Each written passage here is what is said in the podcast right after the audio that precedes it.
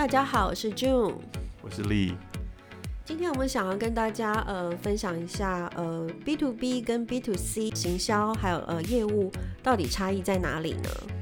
那一开始我想跟大家分析一下，就是呃 B to C 跟 B to B 的定义到底呃是什么？那 To C 也就是 Consumer，对消费者来说，他所有的消费、他的需求跟他的体验，其实都是从单一的消费者所衍生出来的，包括他的预算。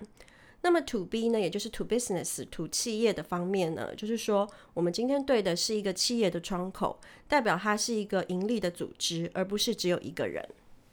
好，这样听起来好像我们面对的对象差异很大，其实他们也有非常雷同的地方。我们一样都是对的人在沟通，所以在 B to B 跟 B to C 的行销跟业务上面，呃，我们千万不要忘记了，我们的窗口或是我们联络的对象、沟通的对象，其实都是人，所以你还是要顾及到一个人他。会做的判断或他的情绪，还有关系的养成，千万不要以为你在针对的是一个公司，而忘了人跟人之间沟通的一些重要的一些一些元素。另外的话，就是呃，在跟企业 B to B 的呃商业的讨论，在议题方面很可能是很多元化的，因为从企业内部的多面多面向的需求来做讨论，所以通常在整个讨论甚至结案花费的时间也会比较的长。呃，我们前几集有跟大家聊到所谓行销漏斗的概念，呃，在这里我也想要跟大家聊一聊 B to B 跟 B to C 在使用行销漏斗概念的时候有什么不同。呃，其实不管是 B to B 的行销或是 B to C 的行销，在我们运用行销漏斗这样子的模式时，其实大部分是很类似的。我们也需要宣传曝光，我们也需要找到对象，我们也需要引发。消费者的兴趣，当然我们在呃最后名单缩小的时候，也要全力冲刺，然后达成成交的最后目的。但是唯一有一个很大的不同的，就是在最上缘的漏斗开口，B to B 的行销漏斗的开口是比较小的，也就是你的目标其实是相对精准的。我们比较不会在宣传曝光的时候，呃，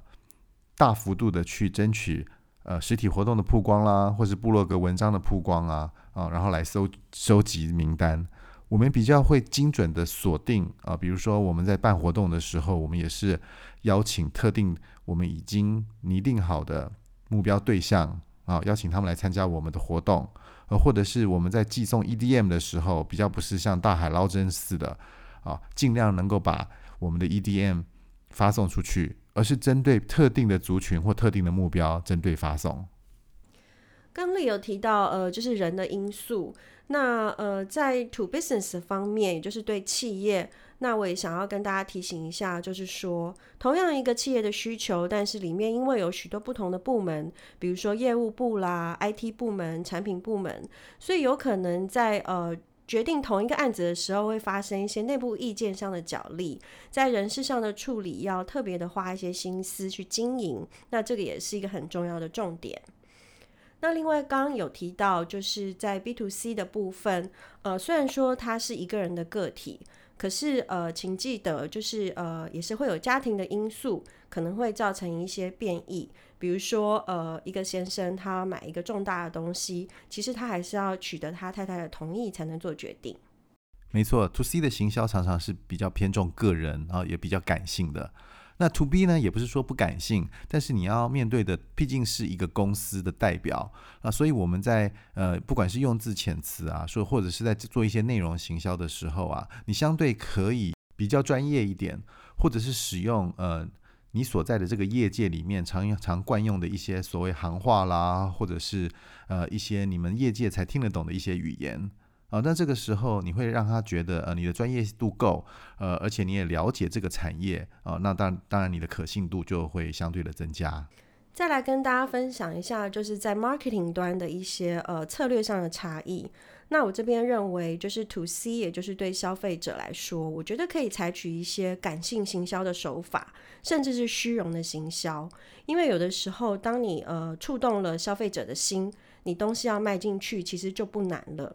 那但是对企业的客户来说，必须要非常重视所谓的成本精算，还有企划书的一些就是性价比的精算，做一个理性行销的方式，那你成功的几率就会更加的提高了。